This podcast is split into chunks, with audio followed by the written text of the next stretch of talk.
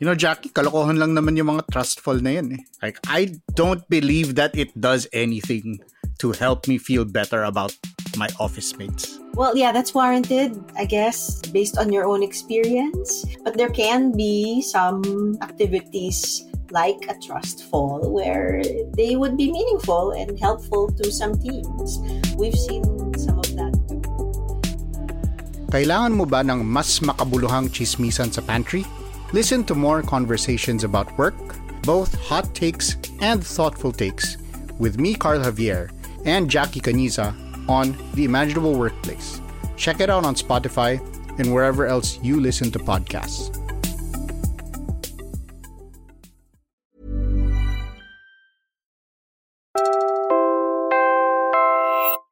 You're listening to Puma Podcast.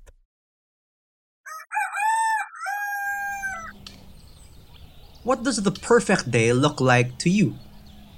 Maybe it includes buying our morning pandesal from the panaderia next street before bringing your child to the nearby school. Some people might think of having a peaceful coffee with the sun still rising before heading to your morning commute habang wala pang pila. And perhaps other people would think of stopping by the town's church to say a quick prayer. Maybe you think of the morning bells ringing as something that jumpstarts your mood for the day. And maybe other people want to do all of those things in one day. It's definitely possible in some parts of the world, after all. In this episode,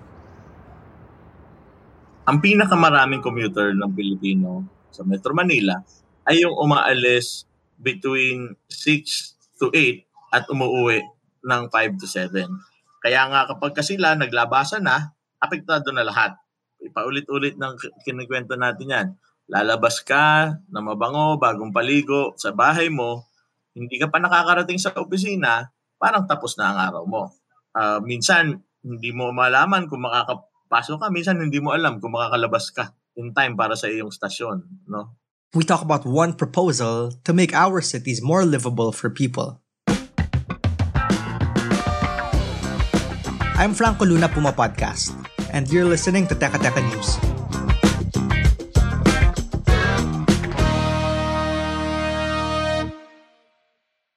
Ang pinipili kong trabaho, yung mga may stay in, yung mga may barracks. Mm. So parang limitado kayo sa kung saan may barracks lang talaga, no? Oo. Kasi siyempre, tipid sa oras, tipid din sa pamasahe. Mm, totoo. Kung malayo, parang alanganin, no? Oo, imbes na itutulog mo pa, gigising ka na kasi pa maglalakad, kukumute pa. Mm. Tapos mababawasan pa yung sahod sa ano, pamasahe. Kunwari, day off. Medyo malayo-layo. Siguro ang pamasahe sa jeep ay 13 papuntang bayan. Tapos yung ospital naman nadadaanan din naman. Mga ganyan din yung siguro yung pamasahe. Kasi yung mas malayo yung bayan eh, di siguro mga ganun din nasa 13 rin yung pamasahe. Mm. Kung kailangan mo, mo nang bilihin, kung mamamalengke kayo, kailangan nyo po mag-commute, no? Oo. Minsan naman may mga naglalakaw rin kaso medyo may ano, may kamahalan ng konti. Pero pag konti lang nung yung bibilhin, mas maganda yung mag-aantay na lang sa mga naglalako kaysa yung mamasahe. Kasi minsan kasi yung ano, bibilhin mo kung sa palengke bibilhin mo ng mga halagang mga 180 lang yung sa mga naglalako, mga nasa 200 to 20 ganyan lang. Eh kung mamamasahe pa balikan edi 20 size na. Ba- Ganon malaking din. Bawas talaga, no? Oo, di doon na lang sa naglalako. Kasi parehas din naman eh. Sa palengke, mura nga, pero mamamasahe pa. Pero pag marami ka talagang bibilin, halimbawa yung mag-grocery talaga, mas maganda yung ano, sa palengke talaga. You just heard Kuya Abdurasid, isang security guard dito sa neighborhood ko sa Quezon City. I ran into him on my daily bike ride and asked about his daily commute to work. He says he was lucky enough to find a security job with barracks nearby, but he had to move far away from his family in Mindanao. And while he's close to his day job, he's also a bit of a commute from all of his daily essentials. Tsaka yung mga taga rito talaga minsan umuwi. O, pero lingguhan sila pag ah, umuwi. Halimbawa pagka day o, saka lang sila umuwi. Di kaya pag may dadalaw sa pamilya, So, uwi. kailangan talaga mag, mag-stay in, no? Para lang mas mas convenient, mas Oo. ma-access niyo yung trabaho, no? Oo, kasi gigising, halimbawa, pasok namin alas 7. Kahit alas 6 ka nagigising, may kalahating oras ka pa para mag-prepare. So, malaking bawas talaga sa oras niyo, Oo, no? yung Magkasamang stay pamilya. in. Oo. Pero Pero po, tuwing kailan yung nakikita yung pamilya niyo? taon. Ah, talaga po. Oo. Ang tagal. Nung munang punta ko dito, binata pa ako eh. Four years ako dito, walang baka bakasyon. Mga nakikita ko yung mga kababayan ko lang pag pumupunta dito. Inisip ko na rin na parang bakasyon pag may nakakita akong taga sa amin. Mahal din kasi pamasahe sa probinsya eh. Malaking bagay talaga yung distansya na sa trabaho. Oo. Dito kasi, kahit na sabihin natin na lagi tayong busy, naghahabol lagi ng oras, mas mabilis naman ang pera dito. Sa probinsya kasi, okay naman. Kaso pag may, alimbawa may pinag-iipunan ka, kailangan mo ng mabilis ang pera. Ito na yung mabilis na paraan. Kung pwede lang mas malapit ang trabaho, ano? Ay oo, mas maganda talaga. Kung meron lang sa probinsya, kung meron lang rate na ganito kalaki sa probinsya, di sa probinsya na ako. Sa probinsya kasi, hirap din eh. Tapos agawan pa sa trabaho doon. Hirap. That's just the reality of distance in our cities, isn't it? You either stay close to your family but far from work, or you move close to work but far from family. There's no in between for most people. Your decisions are dictated by distance and money instead of the other way around. And for many Filipinos, living this way has been the norm for far too long. Whether you're a student or a service worker, a motorist or a commuter, you likely know exactly what they're talking about. There's no way around it. The urban sprawl of Metro Manila's megacity is hard to get around it. Cities around the world are coming to this realization too. In urban planning circles, the understanding is that we got to this point because we've started building our cities for cars and not people. And there's one idea that's starting to gain traction precisely in response to this reality we've built the 15 minute cities. Ano yun?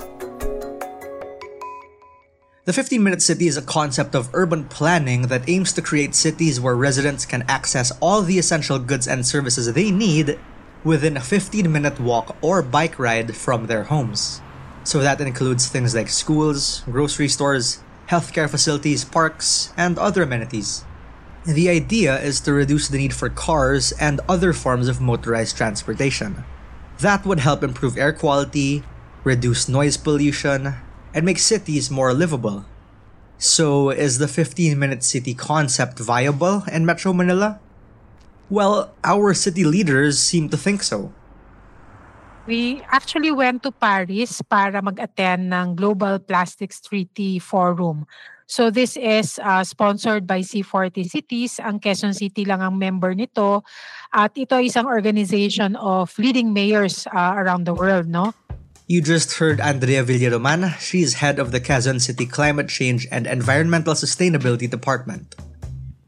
Quezon City Mayor Joy Belmonte was among the local chief executives and officials who visited the cities of Paris and Amsterdam to learn more about their city planning best practices.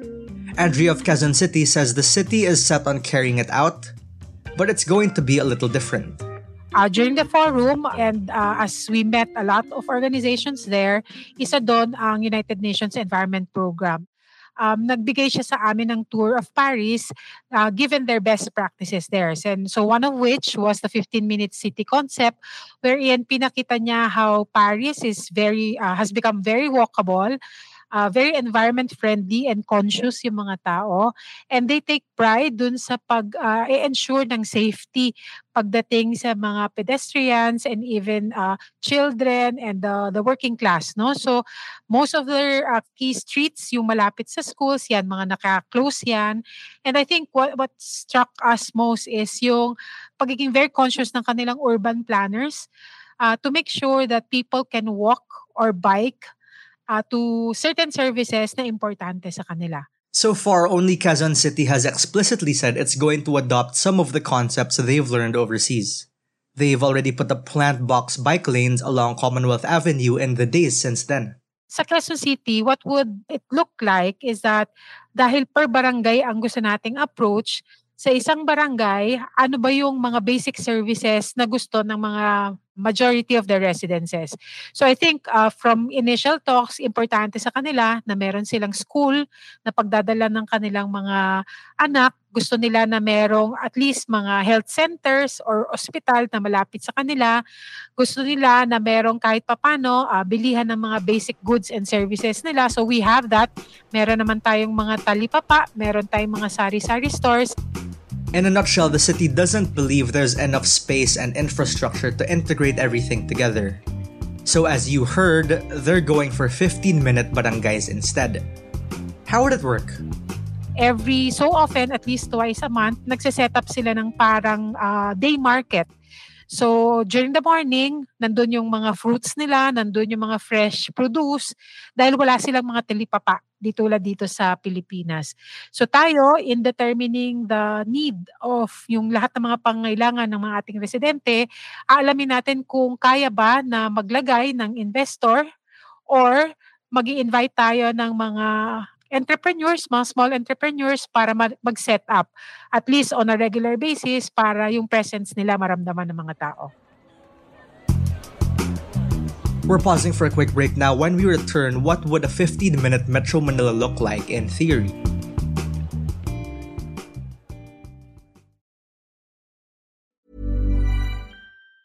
Planning for your next trip? Elevate your travel style with Quince. Quince has all the jet-setting essentials you'll want for your next getaway, like European linen, premium luggage options, buttery soft Italian leather bags, and so much more. And it's all priced at 50 to 80% less than similar brands. Plus, Quince only works with factories that use safe and ethical manufacturing practices. Pack your bags with high-quality essentials you'll be wearing for vacations to come with Quince. Go to quince.com slash trip for free shipping and 365-day returns. I'm Sandra, and I'm just the professional your small business was looking for. But you didn't hire me because you didn't use LinkedIn jobs. LinkedIn has professionals you can't find anywhere else, including those who aren't actively looking for a new job but might be open to the perfect role, like me.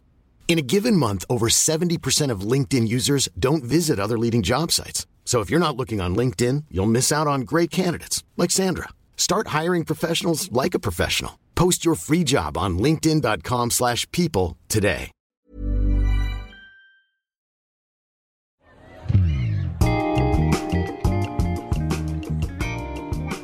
And that's the most important thing is to focus on people. Uh, ideally, you wake up, let's say you walk out the door and within 10 minutes, pwede kang pumunta sa isang tindahan, which we have in sari-sari stores. Or bibili ka ng pandesal. Then, yun ang agahan mo, bili ka ng itlog. That's 15 minutes city. Yan naman si Benjamin de la Peña. He's an urban planner and the CEO of the Shared Use Mobility Center. And he says the secret to making 15 minute cities work is that they're more than just retrofitting spaces and rushing out new infrastructure projects. The entire idea of 15 minute cities is actually more systemic than that, and cities around the world are starting to catch on to that. But he also says it's more possible than we think. Kung kailangan kong pumunta sa doktor, 4 blocks away, 5 blocks away, or I can get on a jeepney and in 10 minutes or 15 minutes, I get off. Nandun na ako dun sa, sa kailangan kong puntahan. Ang question nun is, saan ako magtatrabaho? Which is a daily thing, right? Uh, ang interesting ngayon is, of course, there's remote work. But even that, if it was, so, so let's say Quezon City ako, project 8, and I needed to get to North, dapat yung public transportation efficient that I can get there in 15 to 20 minutes. Not by driving, but by getting on public transportation or biking. The modes that carry more and are lighter and safer. And ideally, very little of your needs require you to take a two-ton vehicle it's important to point out that 15 minute cities have been around long before the term was actually coined. After all, cities around the world have been doing it in their own ways, whether they realize it or not. I asked Benjamin for examples of other developing cities that were able to get all essential services accessible to anyone in 15 minutes or less. It is very, very possible. And you don't have to look to Amsterdam and Paris. First of all, Amsterdam and Paris grew up in particular times, right? And they were at some point auto dominated then. Amsterdam in the 1950s said, ayaw namin ng car dominated, so we're going to build out bike infrastructure. Paris is doing that now. But you don't have to look that far. Look at Tokyo.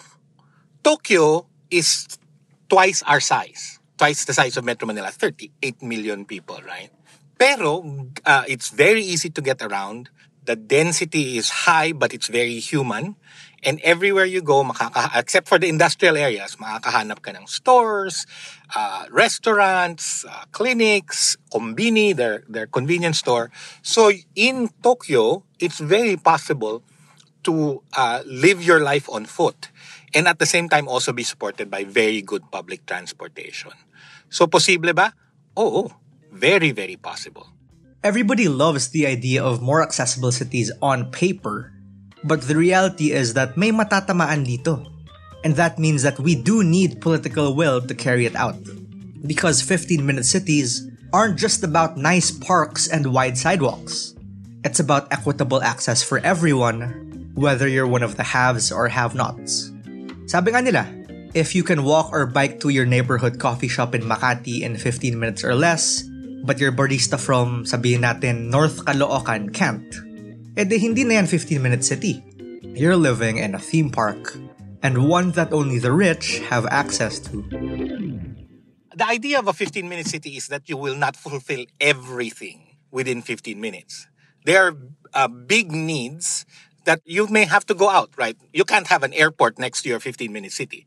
You cannot have a factory in your 15-minute city. Uh, but you can have your daily needs, your store, yung mga restaurants na malapit, may clinic, may maliit na hospital. That's possible right on in Loyola Heights, on Katipunan. And it, the problem with Loyola Heights is uh, there's a lot of exclusive gated villages there, di ba? Uh, and gated villages are anathema to 15-minute city ideas. Dahil kailangan mo sa 15-minute city is mixed use and lots of traffic. Ang gated community natin is the protected, hindi ka pwedeng pumasok basta-basta, puro bahay, malalaki, which works for the rich, it does not work for the people who work for the rich, right?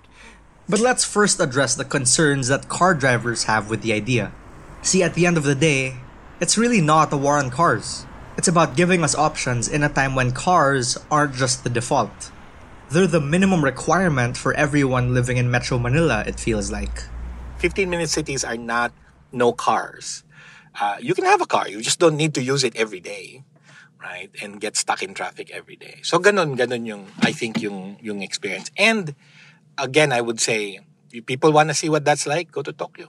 Even Hong Kong, uh, except for the very rich parts of Hong Kong, are very much this. You have to understand the 15 minute city is just a new packaging of old ideas.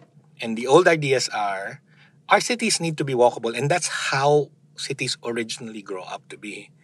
Kasi may may logic yung malapit lang yung tatrabahuhan mo. It was until then the 20th century, early 20th century, we decided na, ah, hindi, separated dapat yung uses na yan. Right? And we're gonna connect them with highways. There are things that people uncomfortable with the idea worry about because 15-minute cities are dense by nature. It becomes more affordable if you build a little higher, right? Because it's more efficient use of space. Actually, mas expensive yung mat- matatangkad dahil large capital, no? So, you want that full set of options and that's the same thing for businesses, right? If your business sizes are all malalaki, diba, then uh, one, you won't have the same affordability in terms of goods or distribution of goods. So you also have the small, pwede bang may store dito? Pwede bang may sari-sari store? Pwede bang may stall?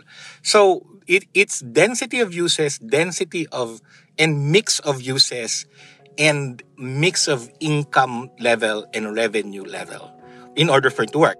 There are a number of factors that would need to be considered in order to make it work. One is the city's geography. Metro Manila, as you know, is a very large and sprawling megacity, and it would be challenging to create a truly 15 minute city within its boundaries. Another is that Yeah, I think yung in terms of availability ng work uh, dito sa Quezon City, that's also being uh, considered by the city government. In fact, we, we really uh, invite businesses to locate in Quezon City. Kaya nga may mga incentives din na ino-offer ang uh, Local Economic Investment and Promotions Office ng city government para yung mga basic na mga core competencies ng Quezon City residents, makita na nila yung klase ng work dito din sa Quezon City mag-locate. So, yan isa ding aspect ng 15-minute city na napakahirap kasi unless maayos ang public transportation sa buong Metro Manila, napakahirap din na magaya or ma-adapt yung ginawang uh, approach ng Paris. Kasi sa Paris, eh, kahit saan ka pumunta, merong train, merong bus. Again, that's Andrea Villaroman of the Quezon City Local Government. Another factor is the city's population density. Metro Manila is one of the most densely populated megacities in the world, and this could make it difficult to find enough space for all the necessary amenities. Thankfully, there's already at least one city that's pursuing this vision with continuity in mind. Uh, it's going to be incorporated in our city development plan and also our city land use plan. So definitely, even after the third term of the mayor, magtutuloy-tuloy siya kasi at, at the end of the day, it's something that benefits uh, the people, eh, no? Uh, not just the people, pati yung environment nagbe-benefit from from this exercise. So, ang, ang timeline ng city government is to create the core group. Quezon City has actually already reached out to Professor Carlos Moreno, who is the urban planner who invented the idea of 15-minute cities. And as we've seen over the pandemic, it takes just one city, one change to start a ripple effect across the metro, especially if it works out for everyone. I want to close with this question I asked Andrea of Quezon City Hall. What does the ideal 15 minute Quezon City look like? Here's what she had to say. I think ideally would be kaya mong mag-walk at any place na gusto mong puntahan with just a few minutes from your residential area kaya mong mag-walk uh, to check on uh, various uh, services or facilities coming from your workplace. Kasi minsan from work, gusto mo rin dumaan dun sa mga services bago ka umuwi sa bahay. So I think that's the vision of Quezon City. Ang mga tao, uh, kaya nang lumakad at or kaya nang magbike dun sa mga services at facilities na gusto nilang puntahan at hindi na kailangan mo problema na wala silang masasakyan wala sila mapagdadalhan sa kanilang pamilya, especially during the weekend. You know, in Paris, uh, makikita mo how how people really come together in in parks and open spaces. So yun ang gusto nating makita na ang mga Pilipino, ang mga taga Quezon City ay na-enjoy nila yung ating mga public parks na itinatayo at nagkakaroon ng uh, pagsasama-sama like you would expect kapag ka nasa circle kapag ka weekend, ang daming pamilya na nandoon ang dami na gusto lang lumibot, no? Kahit na malayo sila, dinadayo nila yung uh, Quezon Memorial Circle. That's because they value yung green and open spaces na meron tayo dito sa Quezon City. And we want that in pocket areas dun sa mga barangays. And that was today's episode of Teka News. Again, I'm Franco Luna. This episode was edited by Freddy Blanco. Our Taka Taka News executive producer is Jill Caro and our senior editor is Veronica Uy. This is the fifth episode of Para Po, our mobility segment unpacking Metro Manila's transportation woes. If you liked this episode, please do share it with a friend or two. And of course, don't forget to follow Taka Taka News and Puma Podcast on your favorite podcast app or on YouTube. Thanks for listening. Planning for your next trip? Elevate your travel style with Quince. Quince has all the jet setting essentials you'll want for your next getaway, like European linen, premium luggage options, buttery soft Italian leather bags, and so much more. And it's all priced at 50 to 80% less than similar brands. Plus, Quince only works with factories that use safe and ethical manufacturing practices. Pack your bags with high-quality essentials you'll be wearing for vacations to come with Quince. Go to quince.com slash trip for free shipping and 365-day returns.